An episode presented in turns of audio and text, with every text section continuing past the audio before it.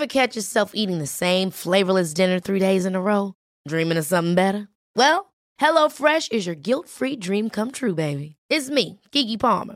Let's wake up those taste buds with hot, juicy pecan-crusted chicken or garlic butter shrimp scampi. Mm. Hello Fresh. Stop dreaming of all the delicious possibilities and dig in at HelloFresh.com. Let's get this dinner party started. Mother's Day is around the corner. Find the perfect gift for the mom in your life with a stunning piece of jewelry from Blue Nile. From timeless pearls to dazzling gemstones, Blue Nile has something she'll adore. Need it fast? Most items can ship overnight. Plus, enjoy guaranteed free shipping and returns. Don't miss our special Mother's Day deals. Save big on the season's most beautiful trends. For a limited time, get up to 50% off by going to Blue BlueNile.com. That's Blue BlueNile.com. Vi er jo så passionerede omkring det, vi laver, at vi vil bare så gerne fortælle om det. Men de har ikke tid til det. Det er ikke deres prioritet. Det, de gerne vil vide, det er, hvad er det for en udfordring, du har løst for dem, og hvad er løsningen, du foreslår. Anders, hvad er den vigtigste egenskab, man kan udvikle for at blive bedre til at indgå i partnerskaber med andre? Jeg tror, det allervigtigste, man kan gøre, det er at lære om sig selv, sine præferencer for kommunikation, for at gøre ting, for at arbejde med andre mennesker, og så prøve at lære det samme om andre. Fordi vi er alle sammen forskellige, og man plejer jo at sige, at kommunikation er svært, alt lige fra ægteskab til børn til arbejdsliv. Mm, og, og, og fordi vi alle sammen er forskellige mennesker, så kan vi ikke bare regne med, at hvis jeg gør tingene på min måde, så finder andre nok også ud af det. Vi plejer jo at, at huske den, den gyldne regel, at man skal gøre mod andre, som man vil gøre mod sig selv. Og det er selvfølgelig fint nok, men i virkeligheden så er det jo gør gøre mod andre, som de gerne vil have, at du skal gøre mod dem, selvom det måske ikke er din præference. Så det at lære om sig selv og lære om andres præferencer og tilpasse sig de mennesker, man er sammen med, det allerbedste, du kan gøre for at være en partner for andre, uanset hvilken partnerskabsrelation du indgår i. Anders Liv Lindberg, du er en del af Business Partnering Institute. Du øh, er medstifter af, af samme institut. Du har en finansbaggrund i øh, Mærsk Drilling. Du øh, er en kæmpe profil inden for det, der hedder Fis, øh, Finance Business Partnering. Det, det snublede jeg lige lidt over. Det, ja. det er nyt i min mund. Og øh, bare for at sige, hvor stor en profil du er, og hvor stor en stemme du har, så har du altså over 300.000 følgere alene på LinkedIn. Og øh, jeg vil faktisk sige, Anders, du er den største profil, vi har haft herinde, lige efter Jesper Søndergaard Krog, som havde halvanden millioner følgere på forskellige platforme. Du er også forfatter, har skrevet en bog om det her emne, som du er ekspert i. Og så vil jeg jo sige, Anders, du er en økonomimand som udgangspunkt, der arbejder med og for økonomifolk. Mm. Er, der, er der noget, man kan til, tilføje dertil, Anders, som jeg har glemt i min introduktion? Nej, jeg tænker, at det er, det, det er meget dækkende, men der er jo altid en, øh, en, en lang historie bag, hvem man er, hvor man er kommet til, og, og hvad for nogle meritter, man gerne vil fortælle, men jeg synes, øh, det dækker du meget godt, det der, Jonas. Anders, det tog dig i hvert fald 10 år, har du sagt, at blive god til det, du gør i dag, som handler meget om at gå fra at være en talknuser, måske lidt mere øh, nørdet, nu siger jeg citationstegn. Øhm, jeg synes jo nørd er godt, mm. men vi kommer også ind på lidt senere, at det er godt at kunne noget andet. Øh, den rejse, du tog fra at gå fra at sidde med dine egne ting, nørkle lidt, være god til tal, til så i dag at sidde foran mange tusind mennesker, hver dag skulle tale til et kæmpe following. Hvad, øh, hvad gjorde, at du tog den rejse? Jeg tror, at, der, der er sikkert mange nedslagspunkter, man kan lave, men, men for mig startede det nok tilbage i, uh, i en sen aprildag 2010, hvor jeg er på et graduate-program for, for Mærsk, og så kommer den, den store CFO på, på scenen og skal tale til os graduates, og han siger, det, jeg gerne vil have, at finansfolk skal gøre, det er at bevæge sig fra bagagerummet i bilen og op på passagersædet, så man som en anden øh, co-driver i, i rally kan, kan guide forretningslederne til at træffe de rette beslutninger.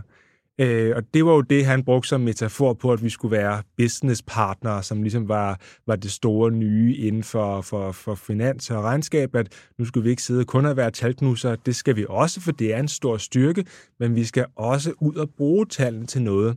Så den metafor brugte han, og det var jo så startskud for at sige, at hvis, hvis den store leder siger, at det er det, vi skal, så må vi jo prøve at finde en måde at, at gøre det på. Udfordringen var så, at der ikke rigtig var nogen guidance på, hvordan skal man gøre det. Der var ikke nogen træning i, hvad, hvad skal vi gøre. Øh, så det var lidt op til os selv for at prøve at, at, at finde ud af det. Og jeg er jo en, en introvert af natur, så det der med at skulle ud og ikke bare snakke med andre finansfolk, men rent faktisk snakke med ledere i forretningen, som ikke nødvendigvis forstår, hvad man snakker om, og som ikke nødvendigvis forstår, hvorfor skal du egentlig være her, fordi det plejer du jo ikke at være. Øh, det var jo grænseoverskridende på, på, på mange måder, men, men egentlig også spændende, fordi jeg kunne godt tænke mig at bruge tallene til noget jeg, da jeg startede i Mærsk, der havde den det meget omkring øh, milliarder og milliarder af dollars, øh, som rykkede sig øh, fra det ene til det andet, og jeg havde ingen anelse om, hvorfor det rykkede sig. Og når man spurgte folk, så fik man sådan en lille, lille one-liner, og det var derfor, jeg, jeg har ingen anelse om at finde ud af det. Så jeg ville godt tættere på forretning under alle omstændigheder, så jeg kunne bruge tallene til noget. Øh, så på den måde passede tingene meget godt sammen, men sådan min, min, min grundnatur, min grundpræferencer, er det faktisk meget, meget modsat, kan man sige, i forhold til, hvad, hvad man egentlig skal ud og gøre som, som, som businesspartner. Men, men det var ligesom startskud, hvis man, skal, hvis man kan prøve at lave et nedslag på det. Og øh, til jer, der er nye lyttere derude, i lytter til podcasten Mere. Jeg hedder Jonas Sølberg, og jeg er den ene halvdel af Mere. Den anden halvdel af Mere hedder Mike Dore, er serieværksætter og mentor for øh, forløbet Mere. Han er lige blevet far, så det vil sige, at han holder sig øh, meget tæt på sin kone og sin øh, nyfødte datter nede i Marbella. Så I må nøjes med mig i dag. Jeg har gæsteværter legnet op til fremtiden. De kommer indtil mig er tilbage på pinden igen. Og øhm, som altid, så har jeg en ekspert i studiet, som øh, ved noget, der er rigtig spændende, og som øh, kan skabe udvikling i vores liv, som kan give os noget refleksion, få os til at tænke over os selv, og hvordan vi lever vores liv og karriere. Anders Liv Lindberg. Øh, vi skal tale om personligt lederskab, om det at være ekstrovert, introvert, om hvordan man udvikler sig selv. Og øh, vi kommer også lidt ind på til sidst, hvordan man sælger sig selv lidt. Hvordan man skaber et community, øh, bliver bedre til at fortælle andre på en fængende måde, øh, om ting, der er vigtige, sådan så øh, at de kigger på en og ser op til en. Anders, jeg vil gerne lige spørge dig, nu har du sagt, hvornår anslaget kom, hvornår du sådan ligesom tænkte, okay, der skal ske noget i, i Anders' liv og karriere. Hvad er det så, du er blevet god til, når du sidder her?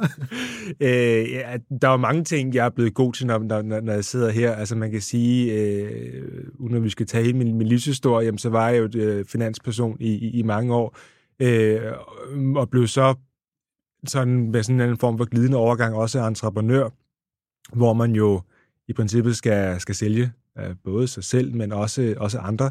Øh, man skal lave marketing, man skal bygge en virksomhed, og i dag, øh, nu, nu sidder jeg lige pt. faktisk i en stilling, hvor jeg faktisk skal lave lidt, lidt talknuseri, men, men i dag laver jeg faktisk alt andet, end det, jeg har lavet det, det meste af min karriere. Så jeg er blevet god til, til rigtig mange ting, uden at dermed er en ekspert til rigtig mange ting, men, men, øh, men, men rigtig mange ting. Men hvis man lige skal kigge på grundting, hvad er det, jeg er blevet god til, så er det at sige, okay, her er nogle mennesker, det kan være forretningsledere, det kan være andre finansledere, som jeg skal sælge til for eksempel.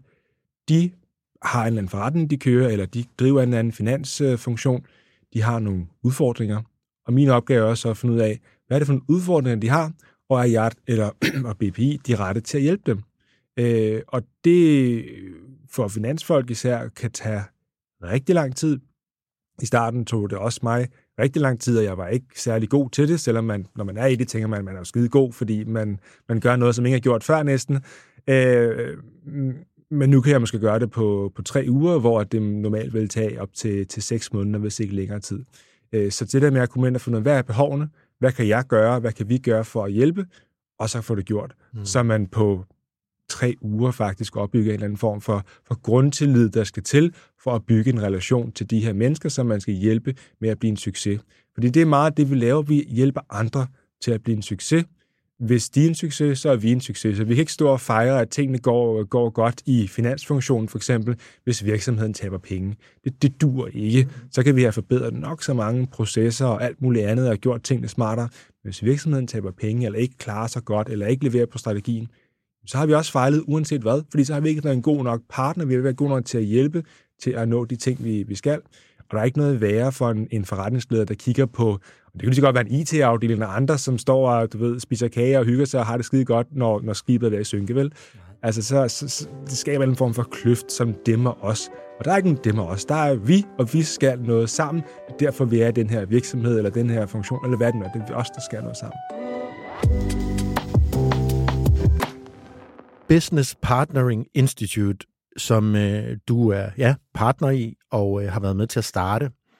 Som jeg forstår det, så kommer vi jo ligesom også ind i sådan en hellig gral af, hvad vi alle sammen på en eller anden måde har udfordringer med. På den ene side med vores viden, øh, tal, alt den information, vi får ind hele tiden, og på den anden side, hvordan øh, vi øh, som mennesker kommunikerer det om det er opad i vores organisation, om det er nedad, eller hvordan det er. Altså, hvad ser du er vigtigst for en organisation? Er det at have sindssygt gode tal og være dårlig til at kommunikere dem? Eller er det at være rigtig god til at kommunikere og så have en mindre god kørende business? Altså, hvad, hvordan, hvad er jeres filosofi inde i Business mm. Partnering Institute? Altså, begge dele er lige vigtigt. Du kan ikke sige, at den ene er vigtigere end den anden. Det, man kan sige, det er, at i finans for eksempel, der er vi jo ret gode til tal, eller hvis du er IT, der er du ret god til IT men vi er virkelig dårlige til at kommunikere. Og det betyder, at det, vi skal arbejde på, er typisk kommunikationen. Men vi har jo sådan en, en, en, en ligning, som vi bruger, hvor vi siger, at hvis du skal skabe værdi i en forretning, så handler det om, at du har noget indsigt, altså ny information, ny viden, som dem, der træffer beslutningerne, PT ikke kender til, men som kan hjælpe dem til at træffe bedre beslutninger. Og det er en meget, meget bred definition, men, men det er også bredt. Så du skal have noget indsigt, men du skal også have noget indflydelse. Fordi hvis ikke du har noget indflydelse, så lytter de jo ikke til dig. Så er du måske ikke engang med i mødet.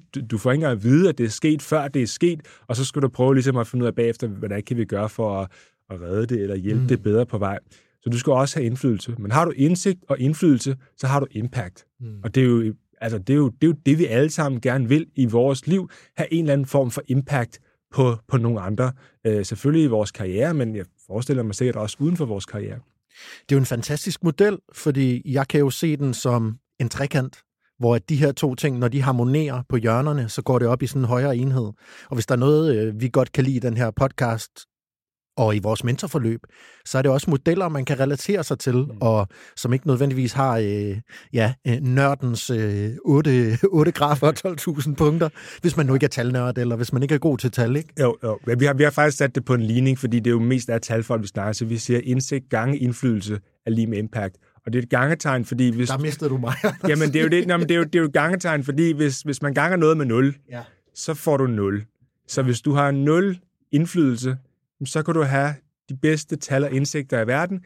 Det er lige meget, fordi ja. der er ingen, der lytter. Du får ikke noget impact ud af det. Og i princippet kan det andet også være, være, være sandt, jo, at du har masser af indflydelse, men du forstår ikke tallene, og dermed så er det faktisk værre, fordi så får du faktisk folk til at lytte til dig, men det, du fortæller dem, er noget, noget, noget fis, hvis man skal sige det sådan, ikke også? Øh, så er du bare en, en, en flink person at drikke en kop kaffe med, og det kan også noget, men, men det er ikke så godt, hvis, hvis forretningsleder skal lytte til dig, og du, du fortæller dem noget, der er forkert.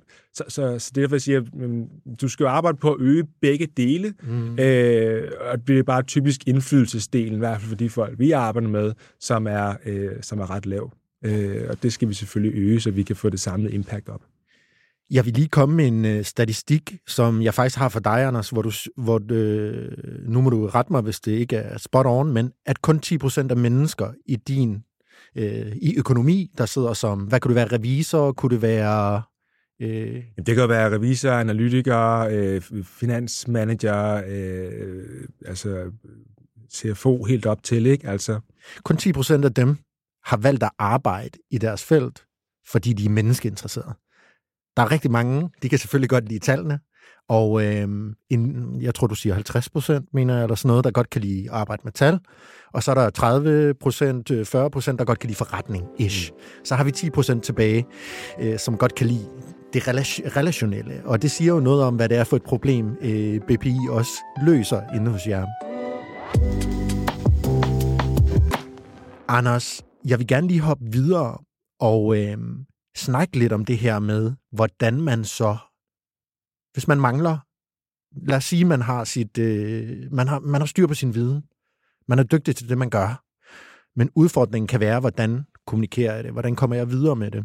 Hvad kan man så gøre for at blive en bedre relation maker, eller blive bedre til at kommunikere den viden, man har, for at få, noget, for at få mere impact? Altså, der, vi kigger typisk på, på, på tre ting. Og den første er det, jeg startede med at svare på dit spørgsmål, at man arbejder på det, vi kalder sin influencing skills. Mm. Altså, at man forstår sig selv, man forstår andre, og man bruger nogle teknikker til at justere den måde, man kommunikerer på og agerer på i møder og samtaler og, og, og bare sådan generelt, når man møder folk, der er anderledes end en selv. Og det kan være små nuancer, hvis de er lidt anderledes, og det kan være store skift, hvis, hvis, hvis man er meget anderledes. Så man kan jo bruge alle mulige forskellige personlighedspræference øh, værktøjer som øh, DISC eller Myers-Briggs, eller øh, der, der findes rigtig mange, og de kan alle sammen øh, lidt af det samme, kan man sige. Det vigtige er bare, at man, man ved meget om sig selv, og man er god til at identificere om andre. Det er jo ikke sådan, så at vi går rundt med et testresultat i panden, der siger, jeg er den her type, men man kan observere en masse, masse tegn på, på, hvad det er. Så det er, den, det er den ene ting. Den anden ting, det er i forhold til selve relationsskabelsen, at man forstår andres behov. Fordi hvis vi er her for at hjælpe andre til at blive en succes, jamen så skal vi forstå deres behov, og så skal vi bruge vores ekspertise, vores, øh, vores, vores nørdkompetence, hvis man kan sige det sådan, til at lave løsninger, der kan hjælpe dem. Og det er ikke altid noget, vi bare skal gøre selv. Det kan være samarbejde med mange forskellige mennesker, men det vigtigste formål er at løse deres vigtigste behov. Og det er vigtigt, at det er deres behov, så vi ikke bare går ind og siger, hvad kan du godt bruge for mig? Fordi hvis jeg spørger en forretningsleder, hvad kan du godt bruge for finans? Ved de måske ikke engang, hvad de kan få. Så det er vigtigt, at vi spørger, hvad er dine tre prioriteter lige nu? Mm. Og så vil de sige, det er XYZ. Okay, jeg kan hjælpe dig med Z. Og her er, hvad jeg tænker, vi kan gøre. Giver det mening? Og så kan man begynde ligesom at prøve at finde, øh, finde vej frem på det. Så det er ligesom den anden. Og den tredje, det er kommunikation i sig selv, hvor nørder, hvis man kan kigge det, og jeg synes, jeg tager også nørd i en positiv forstand. Det er jo, det er jo, det er jo for dem, der udvikler en masse nye perspektiver på, på tingene. Så ja, der, der er den der klassiske t-shirt med, øh, man skal være god ved nørderne, fordi, jeg kan ikke lige huske citatet præcis, men they're gonna rule the world. Eller ja, eller andet. Præ- præcis. Ja, det er der så bare udfordring for, for mange øh, nørder, det er jo, det er jo kommunikationsdelen, hvor øh, vi, og nu siger vi, fordi jeg er også selv nørd inden for, for mit eget felt, vi er jo så passionerede omkring det, vi laver, at vi vil bare så gerne fortælle om det, og fortælle om øh, den lange proces, jeg har været igennem for at komme frem til løsningen på dit problem, øh, så vil du ikke godt nok høre på, hvor, hvor, hvor fantastisk det er, og hvor, hvor spændende det er, alt det, jeg har lavet. Ikke? Det, det vil de måske gerne, men de har ikke tid til det, og det er ikke deres prioritet. Det, de gerne vil vide, det er, hvad er det for en udfordring, du har løst for dem, og hvad er løsningen, du foreslår. Og så hvis de tænker, det lyder spændende, kan du fortælle mig noget mere, så kan du fremføre dine argumenter for, hvorfor det er den løsning, du kommer frem til. Og hvis de siger, ah, det der argument to, du har der, det, det tror jeg ikke helt på, så kan du bringe dine facts frem for den analyse, du har lavet. Ikke? Så i stedet for at kommunikere fra bunden og op med alle de ting, vi har lavet for at komme frem til resultatet, så kommunikerer vi fra toppen og siger, det her, det er vores anbefaling. Her er hvorfor. Ja. Skal vi komme i gang. Det minder mig jo øh, præcis om sådan, som vi gør i journalistikken egentlig. Altså, at øh, når du læser en nyhed, det kan lytterne måske også, der sidder derude, når jeg alligevel sidder og læser, hvis I gør det, så øh, tænk på, at der snakker man om sådan en trekant. Der står ikke, øh, det er ikke den, sådan, den kedelige fakta, der står op i overskriften. Det er sådan set det budskab. Så det vil sige, hvis du går fra den her artikel, eller hvis du går fra det her møde, den her kommunikation, og du kun har to sekunder. Ej, jeg håber øh, CEOs eller øh, hvad hedder det, partnerne derude har lidt, har lidt mere tid end to sekunder, men så får du sådan set det vigtigste budskab. Så det er ligesom også den samme fremgang, fremgangsmåde at øh, get to the point på en eller anden måde. Det, det er det, og du har, altså nu siger du to sekunder, det, det er lige før, det er sandt, ikke? Altså du har maks 5 minutter. Altså det kan godt være, at mødet varer 30 minutter eller en time, men du har maks 5 minutter til at få deres mentale opmærksomhed. Og det er jo det, vi alle sammen kæmper med at få mental opmærksomhed, både forretningsledere, men lige så meget, øh, altså børn kæmper med at få den mentale opmærksomhed fra deres forældre i dag, for eksempel. Ikke? Det burde jo ikke være, være, være nødvendigt, kan man sige. Men, men det er det jo af mange forskellige årsager. Øh, og nogle gange så er, det, så er det 30 sekunder. Det er så kort tid, de bruger på at beslutte, Jonas, er du værd at lytte på i dag? Og det er ikke, fordi de ikke kan lide dig, Jonas. Det er bare, fordi de har så mange møder og så mange beslutninger, de skal træffe hele tiden. Så hvis ikke du kan give dem en god grund til okay, det her det er et vigtigt problem, og det lyder som om, du har en relevant løsning. Let's talk about this. Ikke? Så, så er de mentalt væk. Og nu, vil, nu øh, man kalder den den fjerde væg, når man lige træder ud af interviewet og ser interviewet udefra, så vil jeg gerne lige involvere lytterne. Jeg sidder jo her og fifler med, min, øh, med mit manuskript, og lige holder øje med, om det hele optager. Og så god som Anders er til at øh, kommunikere og øh, skabe relation, så, øh, så rammer han mig lige i maven, fordi han siger Jonas, Jonas, to gange. Jeg sad lige og kiggede dybt ned i mit manuskript, og der var måske også en lille hack, det her med at sige, når man skaber relationer, så er man måske også personlig. Mm. Altså, øh, øh hvis vi skal lave den her forfærdelige nørde, øh, hvad kan man sige, generalisering, så er det dem, der er svært ved øjenkontakt, dem, som måske står og ser lidt ubehagelige ud i hjørnet, eller ikke siger noget, eller siger noget på de forkerte tidspunkter. Hvordan, kan man, hvordan har du trænet det her med så at være on point? Fordi når du kommer ind og møder mig i dag, så er du, jeg skulle til at sige en helt normal, normal mand, Anders. Du er virkelig god til kontakt, og du er social, relationel. Der er en god kemi, for det handler det vel også om at skabe. Hvordan, hvordan kan man øve sig i det? Ja, Altså, det, det handler, populært sagt kan man sige, det handler om at komme ud af, af komfortzonen, ikke? Altså, det er, jo, det er jo det, vi har hørt så meget, at jamen, du skal ud over det, som du føler dig komfortabel med. Og det, det lyder jo meget voldsomt egentlig at sige det, at sige, hey Jonas, du kan ikke lige lide at sidde og lave podcast, men nu skal du sidde og lave podcast. Oh, hvordan, hvordan gør jeg det, og det ved jeg ikke rigtigt, og så videre. Ikke? Øh, så, så hvis, hvis det bare er beskeden, det er ligesom som telefonen, der sagde til mig, du skal få bagagerummet op til passagersædet, jeg kommer ikke til at fortælle dig, hvordan, og, og du kommer ikke til at få nogen træning, du skal bare gøre det. Ej, det, det hjælper ikke helt vel. Så vi skal have nogen form for, nu kan jeg nu, nu snakke om hacks før, ikke? Nogle, nogle, nogle tricks, vi kan bruge, hvor vi siger, okay, her er nogle eksperter inden for et felt, der har sagt, lad os nu sige networking for eksempel. Ikke? Vi har alle sammen prøvet det der med at komme til et networking arrangement, hvor vi skal networke og lære nogle folk at kende og bygge nogle relationer. Gør det nu bare, ikke også? Altså, det, øh, det er lidt svært, ikke? Men, men, men øh, på en eller anden måde, så foregår der jo altid noget alligevel til de der networking arrangementer, og noget af det, jeg sagde til mig selv tilbage i, jeg tror, 2014 eller sådan noget, 10 år siden, ikke? Så jeg er ikke så god til networking. Jeg var den, der står lidt i kanten der. Du ved, vi kan alle sammen den person, der tager telefonen op og bare håber på, at der kommer nogen hen og snakker, så man kan få gang i et eller andet. Ikke? Øh, det, det var mig. Øh, men så, så, så fik jeg en teknik, der sagde, jamen, du, du scanner rummet, og så finder du tre personer, som står og har en samtale. De skal ikke stå for tæt på hinanden, for så kender de jo nok hinanden, og så bliver det svært at komme ind. Men sådan lidt løst og har en samtale. Og så går du hen og siger, hej, jeg hedder Anders. Hvad snakker jeg om? Eller hvad, hvad, hvad, hvad foregår der her? Fordi så har du fundet sådan en, en lille gruppe af mennesker, som nok også har mødt hinanden sådan lidt tilfældigt til det arrangement, og står og har en samtale om noget, der er sikkert relevant i forhold til netværksarrangement. Og de, er, de, de siger velkommen til en fjerde person. Og øh, bare lige for at, at træde ind i det her rum med dig.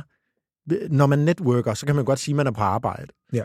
Kan du også godt finde på at have en plan for, hvem du vil snakke med, eller have en intention, når du er nogle steder? Nu ved jeg, nu er det måske lidt anderledes i dag, hvor du også kan træde ind i et rum og være et fokuspunkt mere, fordi du også er thought leader. Det er dig, som folk også gerne vil snakke med, hvilket jo også er en fed position at være i. Men har du også godt kunne tænke over, hvad, hvad vil jeg have ud af et netværksmøde, eller hvad vil jeg have ud af det her i dag? For mig handler det egentlig bare mest om at, at, at skabe så mange kontaktpunkter som muligt. Og det er, det er noget, jeg skal vælge Altså, det skal være et valg for mig at sige, det, det her arrangement, der vil jeg gøre det på den her måde. Fordi hvis ikke jeg træffer det aktive valg, så tager min naturlige præference over, og så, så er jeg jo den introverte type, og så får jeg ikke så meget networking. Så jeg skal træffe det der valg og sige, til det her arrangement, så vil jeg have så mange kontaktpunkter som muligt, eller til det her arrangement, så skal jeg tale med den her person, fordi jeg, jeg har et eller andet på, på hjertet, vi skal snakke, hvad end det nu måtte være. Og så kan jeg gøre det. Men, men det er det der aktive valg om at træde ud af, af komfortzonen. Og det, altså, hvis du smider mig ind i en, øh, øh så at sige, øh, networking med, med 5DB, ikke? Altså, så, så kan det godt blive en udfordring, for der er jo ikke nogen professionel setting der, øh, og, og alle mulige forskellige mennesker, og er det vigtigt for mig? Måske ikke. Mm-hmm. Så, så der vil jeg nok bare, okay, ja, ja, du ved, hvis der, hvis der opstår en samtale, fint nok, ja. men det skal, være, det skal være vigtigt, og jeg skal, have, øh, jeg skal træffe et valg om det, ellers så, så, så kommer det ikke til at ske. Det kan jeg jo rigtig godt lide, fordi vi snakker en del om i, i den her podcast om at være intentionel. Så det her med at sige, jeg kan godt have en intention, der er, at jeg ikke skal være opsøgende, eller jeg godt må være øh, måske ekstrovert i dag. Ja. Men alene det at have intentionen om at sige, jeg ved, hvad jeg skal i dag. Jeg har en idé med det her. Jeg er her ikke bare. Så du har ligesom også to arenaer. Sådan the flick, flick it on og flick ja. it off. Ja. Det, det, det, det er helt rigtigt. Det er jo meget sjovt. På, på kontoret, der taler vi om, øh, om, om sådan en anden persona, som, øh, som vi kalder The Guy. Jeg tror ikke, vi behøver at fortælle historien om, hvorfor vi nåede dertil. Men, jo, det, jo, men det er sådan lidt, det, når, når, når, hvis, hvis, når du tænder mikrofonen her, ikke? eller når du tænder et kamera, eller når der er nogen, der skal tage et billede, så er det the guy, ikke? Altså, så, så kommer han ligesom i, i action. Øh, men, men hvis ikke der er nogen grund til det, så, så, så behøver jeg jo ikke altså være den person, der skal være i fokus, eller skal se godt ud, eller øh, skal have noget ud af noget. Så kan jeg jo egentlig bare slappe af. Fordi det har jeg jo brug for som introvert, at jeg også kan træde ud af det der buzzing, ekstra, ekstrovert environment og sige, okay, uh, nu skal jeg lige læne mig lidt tilbage, det skal jeg nok ikke gøre her, så kan du køre, hvad jeg siger, men, men lige, lige, lige tage en slapper, ikke? Altså, jeg har sgu brug for at ligge på, på sofaen og se en, en eller anden serie på Netflix, måske uh, min time hver aften, hvis, ja. hvis arbejdet ellers tillader det, ikke? Ellers så kan, jeg, så, så kan jeg ikke være nok i det, på den måde, når jeg er ude i, i verden, hvis man kan sige det på den måde. Ikke? Det er også hårdt at skulle øh, komme hjem og være the guy foran konen og ja, ja, præcis. Velkommen præcis. Øh, børn til øh, stuen. ja. Det er fantastisk at se jer i dag. præcis, ikke? Så, så, så det, der kan man ligesom tage, tage, tage, tage den anden persona af. Øh, og, og, og selvfølgelig er det, lidt, er det lidt noget fis, men, men, men det er jo en meget god i, i talesætning af, at man, man skal tænde for en eller anden form for kontakt, for at kunne noget, som man ikke naturligt kan. Og så vil jeg sige, at øh, det jeg oplever, og det vi oplever med mange af de mennesker, vi hjælper med at udvikle sig selv igennem personlig udvikling, det er mange forskellige udfordringer. Øh, nogle er ekstroverte, nogle er introverte. Der er rigtig mange forskellige, hvad kan man sige, udgangspunkter. Men en af de ting, vi faktisk arbejder meget med mere, det er også at sige, når du på en eller anden måde begynder, og nu siger, tager jeg igen godsøjnene på og siger, og performer lidt det, du gerne vil være, så bliver det også mere en del af dig. Mm. Så det vil sige, når du siger træde ud over, eller træde ud på scenen, komme ud af komfortzonen, så vil det jo være øh, ukomfortabelt at gøre det, man ikke plejer. Men jo mere man gør det, og jo mere man så lever sig ind i, nu, nu tager jeg det her ord til dig, du kalder the guy, eller øh, the gal, kan vi også kalde hende, ja. så, øh, så vil det også blive naturligt. Og jeg tror da helt sikkert på, at der ligger nogle gode egenskaber der, som vi jo alle sammen craver på en eller anden måde, fordi vi kan vel godt lige at blive set og hørt, because that's impact. Ja, men det, det, det, det kan man godt sige, men, men altså, det er jo også, det er jo også har gjort det rigtig meget. Altså den der øh, tese om, at hvis man træner noget i 10.000 timer, så bliver man rigtig god til det. Altså, det er jo rigtigt. Og jeg har trænet i 10.000 timer på, på det, jeg gør. Jeg har ikke en eller anden tæller derhjemme, vel? men altså, det er jo det, jeg har gjort for at kunne gøre det, jeg gør, for at kunne gå op på en, øh, en, en scene som, som vært for, for Skandinaviens største CFO-konference øh, foran 600 potentielle kunder, og, og, og være vært. Ikke, ikke skulle stå og tale om noget nørdekontent, men, men, men, men få en eller anden form for konference til at, til at fungere, øh, fordi jeg har trænet og gjort det så mange gange, øh, at det er, det er blevet naturligt. Der var stadig meget energi, men det er blevet naturligt, fordi, som du selv siger, intentionaliteten omkring her er noget, som hvis jeg skal nå de mål, jeg gerne har for mig selv i min karriere, så bliver jeg nødt til at blive god til det her. Jeg bliver nødt til at blive god til netværk. Jeg bliver nødt til at blive god til at skabe relationer. Jeg bliver nødt til at kunne stå på scenen for en mennesker. Det har så været et mindre problem, vil jeg sige, i, i, i mit liv, men, men fordi der er en eller anden form for distance, når man står på scenen, snarere end hvis man skal gå op til to personer, man måske ikke nødvendigvis kender, og have en samtale. Men, men jeg har jo jeg har gjort det så mange gange, at det bare er blevet, okay, nu tænder vi kontakten, og så kører vi.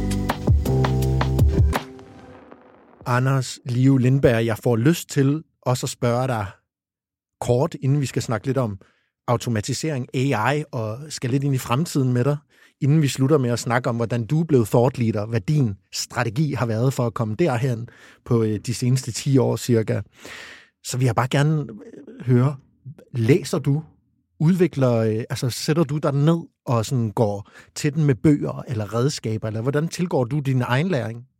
Altså, jeg, jeg, jeg lærer meget gennem de udvekslinger, jeg har med, med personer, typisk på, på LinkedIn, men, men det kan også være andre steder. Og så er jeg også så, øh, så, så privilegeret, kan man sige, at jeg arbejder sammen med nogen, som øh, er nørder selv, og måske endnu mere nørder end, end mig ned i det felt, vi er i. Så de kommer med en masse fantastiske perspektiver. Jeg arbejder med folk, som er øh, fantastisk dygtige konceptudviklere, så hvis nørden kommer frem med her en masse fantastiske perspektiver, så kan den anden sige, okay, her er hvordan vi kan pakketere det for en faktisk at lave det til et produkt og sælge det til nogen. Og så kan jeg jo gå ud og fortælle, fortælle historien. Øh, så jeg lærer jo rigtig meget gennem alle de mennesker, jeg interagerer med. Altså, vi snakker om at sælge for eksempel. Jeg kommer over fra 13 år i en finansfunktion, never sold a thing in my life, øh, og nu skal, jeg, nu skal jeg sælge, jeg skal være entreprenør, øh, og så får jeg anbefalet en bog, der hedder Let's Get Real and Let's Not Play, og så sætter jeg mig ned og læser den, øh, den, den bog og siger, okay, Hvem har skrevet den, undskyld? øh, det, den kommer fra, øh, fra Coe-instituttet. Øh, Ja. det, er ikke, det er ikke dem, der har skrevet den, men, men det er... Let's Get Real, Og Let's Not Play. Let's Not Play, ja. Ja. Så det er en, en, bog omkring at, at sælge. Og, og, og her, der, der var meget i den bog, kan man sige. Men det, der virkelig sådan ramte mig, det var, jamen de løsninger, vi skal lave for kunderne, er nogen, der præcis skal ramme deres behov. Så når jeg sidder i en samtale og skal snakke om, okay, hvad er det, vi skal løse her, så handler det jo ikke om, at jeg kommer med 10 koncepter, der måske rammer rigtigt. Så handler det om at sige, okay, det er din konkrete udfordring. Og så skal jeg jo, fordi jeg også er nørd inden i det felt, jo on the spot kunne sige, her er, hvad jeg tror, der kunne være, være rigtigt. Resonerer det med dig? Hvis det resonerer, hvilket det, det gør 9 ud af 10 gange, jamen så kan vi jo, så kan vi jo gå videre i processen, kan man sige. Ikke? Og det var jo bare noget, hvor jeg satte mig ned og læste en bog og siger, okay, hvad er der for nogle tanker omkring det at, det at sælge? Og så da jeg startede som entreprenør, lige inden øh, covid-19 ramte i, 2020, jamen så havde jeg faktisk lavet et salg efter 10 dage, hvor jeg skulle flyve til, til Düsseldorf og køre til Duisburg for at facilitere en, en, øh, en workshop for nogle, øh, nogle, nogle senior finance, finansledere. Det blev selvfølgelig afløst på grund af covid, men det er en anden sag. Men, men, men for en person, der er blevet fortalt gennem sin karriere, at ja, det, det er egentlig meget spændende, det du laver og så videre, men, men du kan sgu nok ikke sælge, så det, nej, det, du, du bliver bare, hvor du er, ikke? Så var det jo, så var det jo en, en, en verdensomvæltning at sige, okay, det kan jeg sgu godt. Men, men det kom jo bare for, for eksempel at læse en bog, kan man sige. Ikke? Så, så det gør jeg også nogle gange, og jeg, jeg, jeg kaster mig ud i, i ting, hvor jeg siger, okay, nu skal vi, nu skal vi gå den her retning, fordi det har vi bestemt. Okay, så gør jeg det, og så går jeg bare ind i det, og så, så lykkes det på en eller anden måde. Ikke? Øh, Der er ikke noget, okay, lad os lige uh, boil the ocean for three months, og så gør vi noget. Nej, lad os bare gøre det. Der er to kæmpe gode insights. Det, jeg tager med, det er at uh, get going. Kom i gang. Prøv, uh, prøv noget af. Test. Og så at du omgiver dig med mennesker, der lærer dig noget, mm. som er eksperter på et andet område. Hvor hvis vi går tilbage til dem, der måske kan sidde lidt i siloer, jamen så kan det godt være, at de bliver endnu dygtigere til det, de allerede er dygtige til. Men hvis man omgås med de samme mennesker, som har det samme mindset eller det samme perspektiv på verden, så kan det i hvert fald være svært at lære nyt. Så øh, du har en god organisation, også nogle seje mennesker omkring dig. Mm. 100 Og øh, jeg vil bare sige til lytterne derude, hvis I kan høre lidt, øh, lidt støj i baggrunden, hister her, jamen så sidder vi i et studie, der er en lille smule lydutæt. Og fordi det er orkan derude, jeg ved ikke, hvad den hedder, orkanen øh, Johnny, eller øh, Cecilia, eller et eller andet, hvad den hedder, den her, men den piver lidt i vinduerne, og der er lidt larm her i Lydens Hus, hvor vi sidder, så hvis I hører noget, så er det altså bare det. Anders, det jeg egentlig talt vil gerne vil snakke med dig om i, i, i det her segment, det er også automatisering af AI, fordi en ting, jeg har lært det seneste år, det er, at min AI og mine automatiseringsværktøjer, de har meget svært ved at øh, erstatte lige præcis mig. For jeg har en krøllet, mærkelig humanist hjerne. Og når jeg spørger min AI om et eller andet, som er sådan lidt socialt, lidt menneskeligt krøllet, så, så virker den, så kan den godt virke lidt som sådan en meget mærkelig, øh, ikke særlig, særlig verdens øh, nær, øh, jeg var lige ved at sige nørd, mm. som svarer helt off. Men når jeg spørger den om noget med tal, så er den, øh, så er den meget bedre. Jeg kan sætte den til alt, hvad jeg i hvert fald skal kunne bruge tal til. Ja. Så nu når vi snakker om AI, automatisering og tænker lidt ind i fremtiden, er, er nørden så truet? Øh, nørden er, er på ingen måde troet. Altså, fordi det er jo nørden, der kan tænke de der snørklede, krøllede tanker, øh, som, som jo selvfølgelig kan blive født ind i, i AI, og måske kan AI på et eller andet tidspunkt, som jeg ikke tror, nogen af os øh, kan, kan gætte på, udvikle mere af de der snørklede øh, tanker, som, som nørder kan. Men, men den, øh, jeg ser ikke AI som, som noget, der, der, der grundopfinder nye tanker endnu. Altså slet ikke generative AI selvfølgelig, fordi det, det, det, det gør bare, hvad vi føder det med. Men, men hvis vi lige går tilbage til den ligning, jeg snakker om tidligere, indsigt gange indflydelse er lige med impact, så er der typisk tre aktiviteter, i hvert fald med, med, med det, vi arbejder indenfor, som, som er forudgående for det. Og det handler om data, altså få styr på dine data, få det ind i et format, hvor du kan rapportere på det, og du kan lave noget analyse. Og de tre dele er jo noget, hvor AI og automatisering kan spille en kæmpe stor rolle. Hvor i dag, hvis du går ud i langt de fleste økonomifunktioner, så vil de sidde med et øh, fragmenteret systemlandskab. Øh, data er, er, er bestemt ikke altid struktureret, og de skal bruge rigtig meget tid på at få det organiseret. Øh, og vi spørger ofte de folk, vi, vi, vi træner for eksempel, eller de organisationer, vi, har, vi arbejder sammen med, hvis I skulle allokere jeres tid, altså som en del af 100, på de her seks aktiviteter, data, rapportering, analyse, indsigt, indflydelse og impact, hvordan vil det så se ud? Og der siger de, og det har de sagt de sidste 10 år næsten, to tredjedel på data, rapportering og analyse, en tredjedel på indsigt, indflydelse og impact. Øhm, så det betyder jo, at de 66 procent på en måde er, er i fare, hvis man kan sige det på den måde, fra et, fra et nørdeperspektiv. Men vi vil jo meget gerne have, at de bruger langt mere tid på indsigtdelen, som er meget mere relationel. Noget kan du analysere dig frem til, og det skal vi nok stadig bruge, bruge mennesker til, men det er meget mere relationelt. Det kan AI kan ikke gå ud og snakke med alle mulige mennesker, vel? Altså det, det er jo en relation, vi skal bygge og gå ud og forholde de her mennesker, men det, vi har fundet frem til analysen, hvordan passer det? Og så indflydelsen. Også jo, du kan godt få en avatar op på bordet og spørge, okay, hvordan ser det ud med salgstallene sidste uge? Men, men det ved man nok godt. Man ved bare ikke på, det, på femte decimal, vel? Øh, så, så AI kan noget, men, men, men det, kan ikke, det kan ikke indflyde beslutninger endnu. Øh, så, så, så der er meget, det ikke kan, men det kræver, at vi bruger mindre tid på det, som det godt kan, og mere tid på det, som det ikke kan. Op i mit hoved, så kommer det jo også frem som, øh, og nu prøver jeg at oversætte her til mit, eget, øh, til mit eget liv, at hvis jeg skal øve mig på noget, eller hvis der sidder en lytter derude, som skal øve sig på noget, så vil det også være de sociale skills. Fordi uanset hvor dygtige AI's bliver, så er de svære at kaste ind i et eller andet rum og skabe en relation over en kop kaffe. Altså, der er vi langt fra, og forhåbentlig kommer vi aldrig dertil. Mm. Så hvis man skal lægge sine penge på noget, hvis man skal investere i noget, så er det måske det relationsskabende, fordi AI kommer til at kunne være vores personlige assistent i så øh, høj en grad, at vi måske mere skal rette lidt på den. Den kommer med de der 66 procent, som du nævnte, og så må vi selv øve os i de sidste 33 og blive kanon gode til dem. Er det, kan det være en måde at formulere det lidt på os? Jamen det, det synes jeg. Altså selvfølgelig er der nogen, der vil skulle beskæftige sig med, øh, med det, som AI kan, både for at have en form for, hvad kan man sige, kontrollag på det, men lige så meget for, for eksempel i regnskab, der kommer jo nye standarder hele tiden, og de skal implementeres i det, man gør tingene på. Så der er stadigvæk der er stadig arbejde at gøre, men det kræver, øh, det kræver mere nørderi nødvendigvis, end det gør i dag. Så, så det der vil sige, at nørden er ikke troet på den måde, men der vil være mange, som måske nørder af data og rapportering i dag, som skal til at, at lære mere af de her social, uh, social skills. Nu er du en farlig mand at spørge, Anders, fordi du øh, jo også er både thought leader, og du repræsenterer jo også en, der gerne vil lære folk noget. Men jeg vil spørge dig alligevel. Jeg vil jo spørge dig, hvad vil du gøre, hvis du sad derude og kun var god til tal? Eller kun var god til en... Det behøver ikke være tal. Det kan også være en anden ret nørdet niche. Du var et niche-menneske. Hvad vil du så gøre lige nu? Du skal jo gøre, som jeg har gjort. Altså, du nævnte selv, Jonas, tidligere, det tog mig 10 år at blive god til det, og nu har jeg jo dedikeret mit, mit professionelle virke i hvert fald til, og det er, det er every waking hour i, i det her, til at hjælpe andre til at blive gode til det, og forhåbentlig gøre det på kortere tid end mig. Så hvis du skal investere i noget, så er det jo at prøve at udvikle dine, dine kommunikative evner, dine relationelle evner, og dine, øh, hvad kan man sige, jeg kan kalde præferenceevner, altså at forstå dig selv og forstå andre. Mm. Øh, det vil jeg helt sikkert bruge rigtig meget tid på.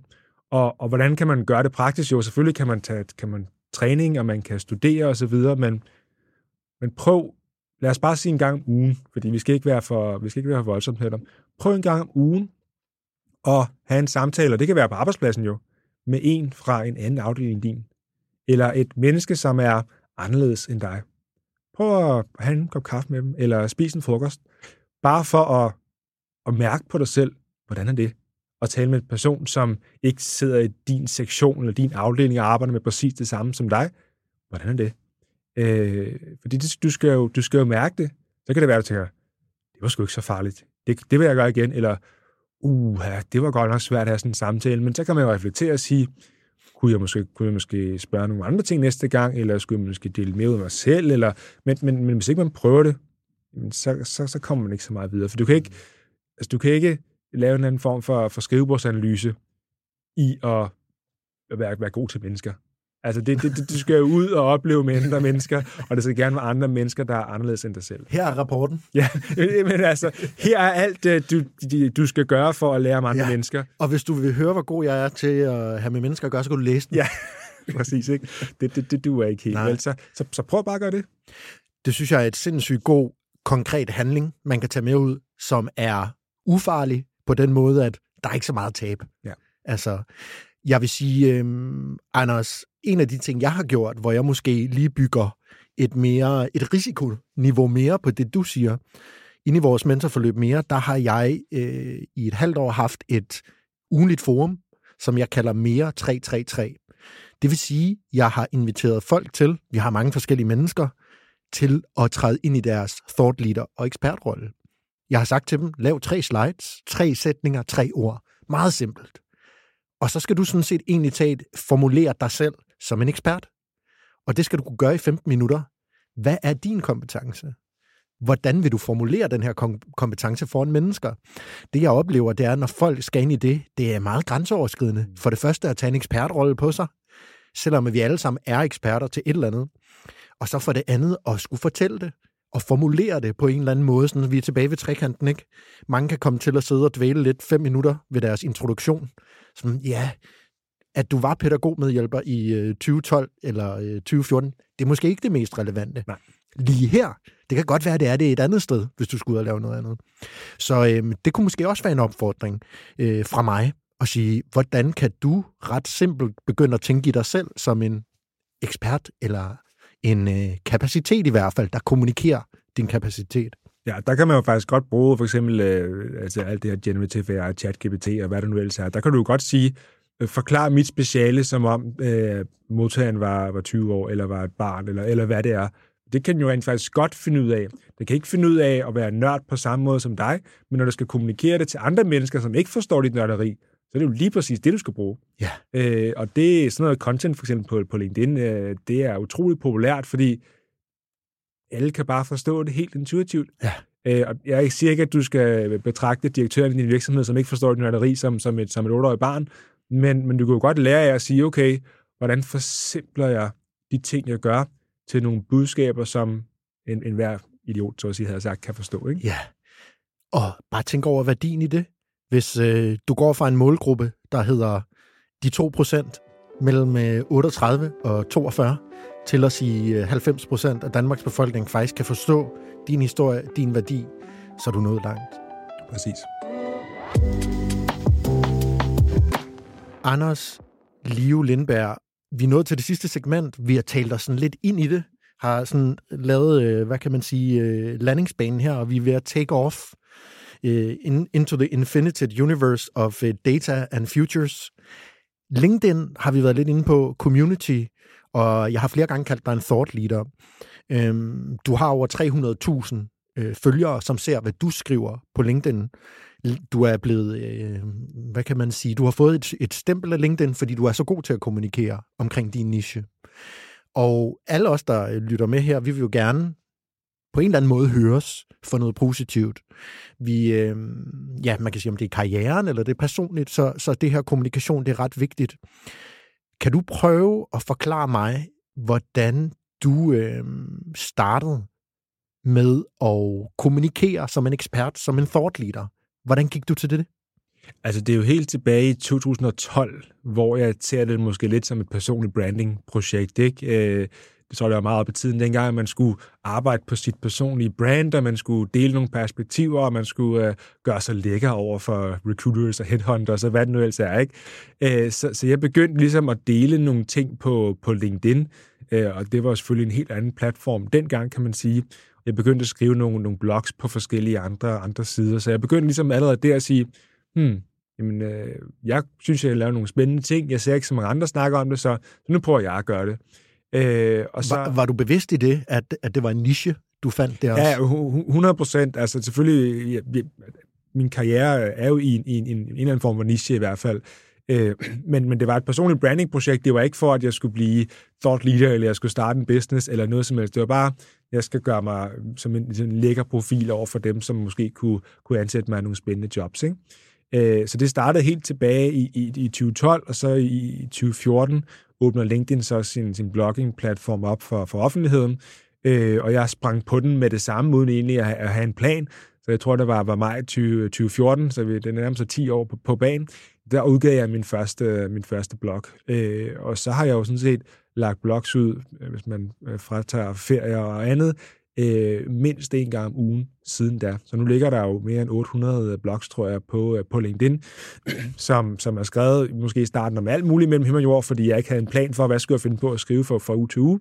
Men, men senere hen er det jo blevet meget mere professionelt at sige, nu skal vi skrive om de her emner i en artikelserie på otte artikler, og vi skal have nogle eksempler, og så har vi jo fået live show på og alt muligt andet. Så det var jo sådan en gradvis udvikling. Jeg kan sige, at de første 27 blogs, jeg skrev, der skete ikke en fløjtende fis. Altså, det, de blev måske læst af 200 eller noget stil, ikke? Men så fordi man er vedholdende, og man øh, lægger noget indhold ud, som er relevant, jamen så bliver man jo set på et tidspunkt. Så der var en eller anden redaktør, som sagde, det der, det lyder meget spændende, lad os lige feature ham på en eller anden kanal, det er sådan nogle kanaler på det tidspunkt. Og så var det jo lige pludselig, måske, hvad ved jeg, 10.000, der fulgte den kanal, og så var der måske ikke 200, men, men 600, der læste den, og der var flere, der interagerede med det. Og det fortsatte ind i, i, i et års tid eller halvandet, hvor jeg blev øh, featured på alle mulige forskellige kanaler. Øh, så jeg begyndte rent faktisk at få et følge, hvor før var det jo bare dem, jeg havde forbundet mig med på, på LinkedIn. Øh, men, men, men den der vedholdenhed, at blive ved, uden nødvendigvis at vide, hvad det fører til, men, men man kan se, at der er fremdrift på det, man gør, er egentlig det, der har holdt mig kørende hele vejen. Og så kan man sige, at i 2016 begyndte jeg at komme i kontakt med forskellige øh, personer, som øh, var interesseret. Øh, du nævnte, at jeg havde været med til at skrive en bog, så, så hovedforfatteren kontaktede mig og sagde, at jeg var med til det her bogprojekt. Øh, Michael, som jeg har startet virksomheden op, øh, op med i, i første omgang, men han har også ud til mig, at vi mødtes i, i, i, i torvhallerne på en, øh, en meget, meget kold novemberdag i 2016, hvor, hvor han øh, fortalte mig om, om hans, hans tanker for fremtiden. Øh, det har, de har jo opdaget mig på grund af de ting, jeg har, jeg, jeg har gjort, kan man sige. Øh, og så er det jo bare blevet, blevet større og større derfra. Øh, og så er der jo nogle gange så er der nogle hacks, man kan bruge, og andre gange, jamen, så får man en officiel anerkendelse for LinkedIn, for eksempel. Ikke? Så øh, slag i slag, kan man sige, og så, så står man lige pludselig med, med, med mere end 300.000 øh, følgere, som, som dagligt er, øh, okay, hvad, hvad, hvad, hvad, for noget, hvad for noget indsigt vil han, vil han dele i dag, og nogen vil gerne interagere med det, andre de bliver bare, hvad kan man sige, øh, oplyst eller underholdt, hvordan de nu ser på det.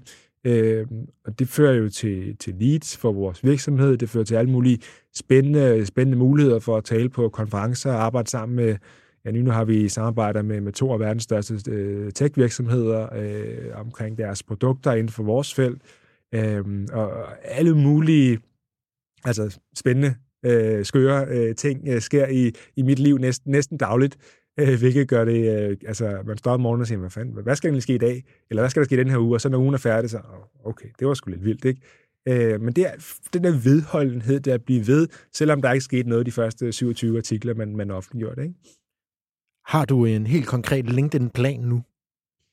Øh, ja, så øh, i år handler det ikke så meget om, om vækst. Jo, der må selvfølgelig gerne komme, komme flere følgere til, men, 300.000 er alligevel en, en slat, kan man sige. Så, så jo, jo, om der var 400 eller 500 eller en million, det, det, det er sikkert en, en fin fjer at få, få i hatten.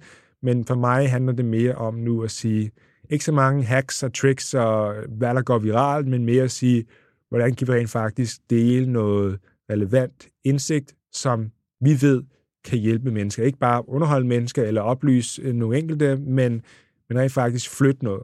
Og det er jo typisk mere nørde-content, kan man sige. Øh, så det er ikke nødvendigvis noget, der får, øh, får en million mennesker til at, til at se, se det specifikke opslag, men, men de måske 20.000, der, der ser det, de får altså virkelig noget, øh, noget, noget værdi med. Så vi skifter lidt fokus fra at gå, gå viralt og få for mange følgere til at virkelig at, og, og, og nørde og dele, dele flere perspektiver. Og det er jo sådan en pendul, der, der, der svinger sådan lidt, lidt frem og tilbage, kan man sige. Men det betyder, at jeg kommer til at investere mig selv meget mere i at lave indhold øh, i, i år, øh, end jeg måske har gjort de sidste par år, hvor det her mere handler om at bygge en virksomhed og være ude og, og, og, og snakke med kunder og alt muligt andet. Øh, så det er den ene del, og den anden del handler om at komme ud over LinkedIn. Øh, fordi en ting er, at man kan være the guy on, on LinkedIn, øh, men men det er kun én, hvad kan man sige, sten i det hus, der skal, der skal bygges.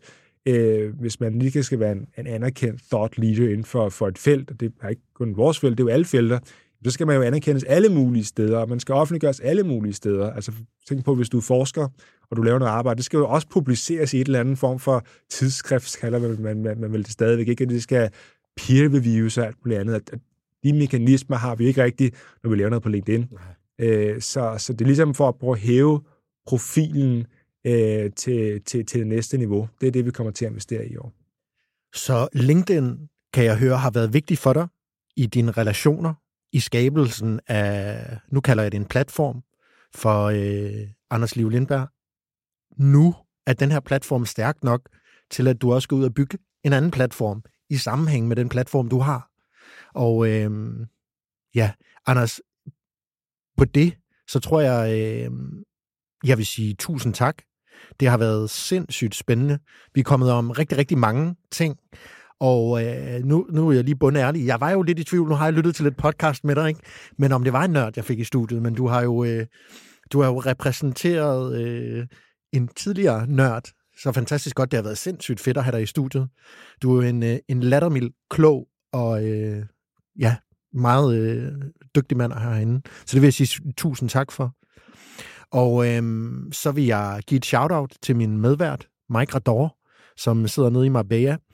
Og øh, hvis jeg kender Mike og hans prioriteringer, så er der måske 20% chance for, at han hører det her. Men jeg giver et shout-out alligevel, fordi Mike er en travl mand. Øhm, så i stedet for, så vil jeg sige til jer lyttere også, at det er så fantastisk, at I sidder med derude. Husk, at I altid kan skrive til mig, Jonas, eller til vores producer Jakob, hvis I har nogle ønsker, hvis I har nogle emner, I gerne vil have bragt op, eller bare kommentarer. Der er ikke så meget andet at sige end uh, tusind tak, fordi I lyttede med til uh, mere podcasten i dag. Og uh, tusind tak til dig, Anders. Selv tak, Jonas. Det var en fornøjelse.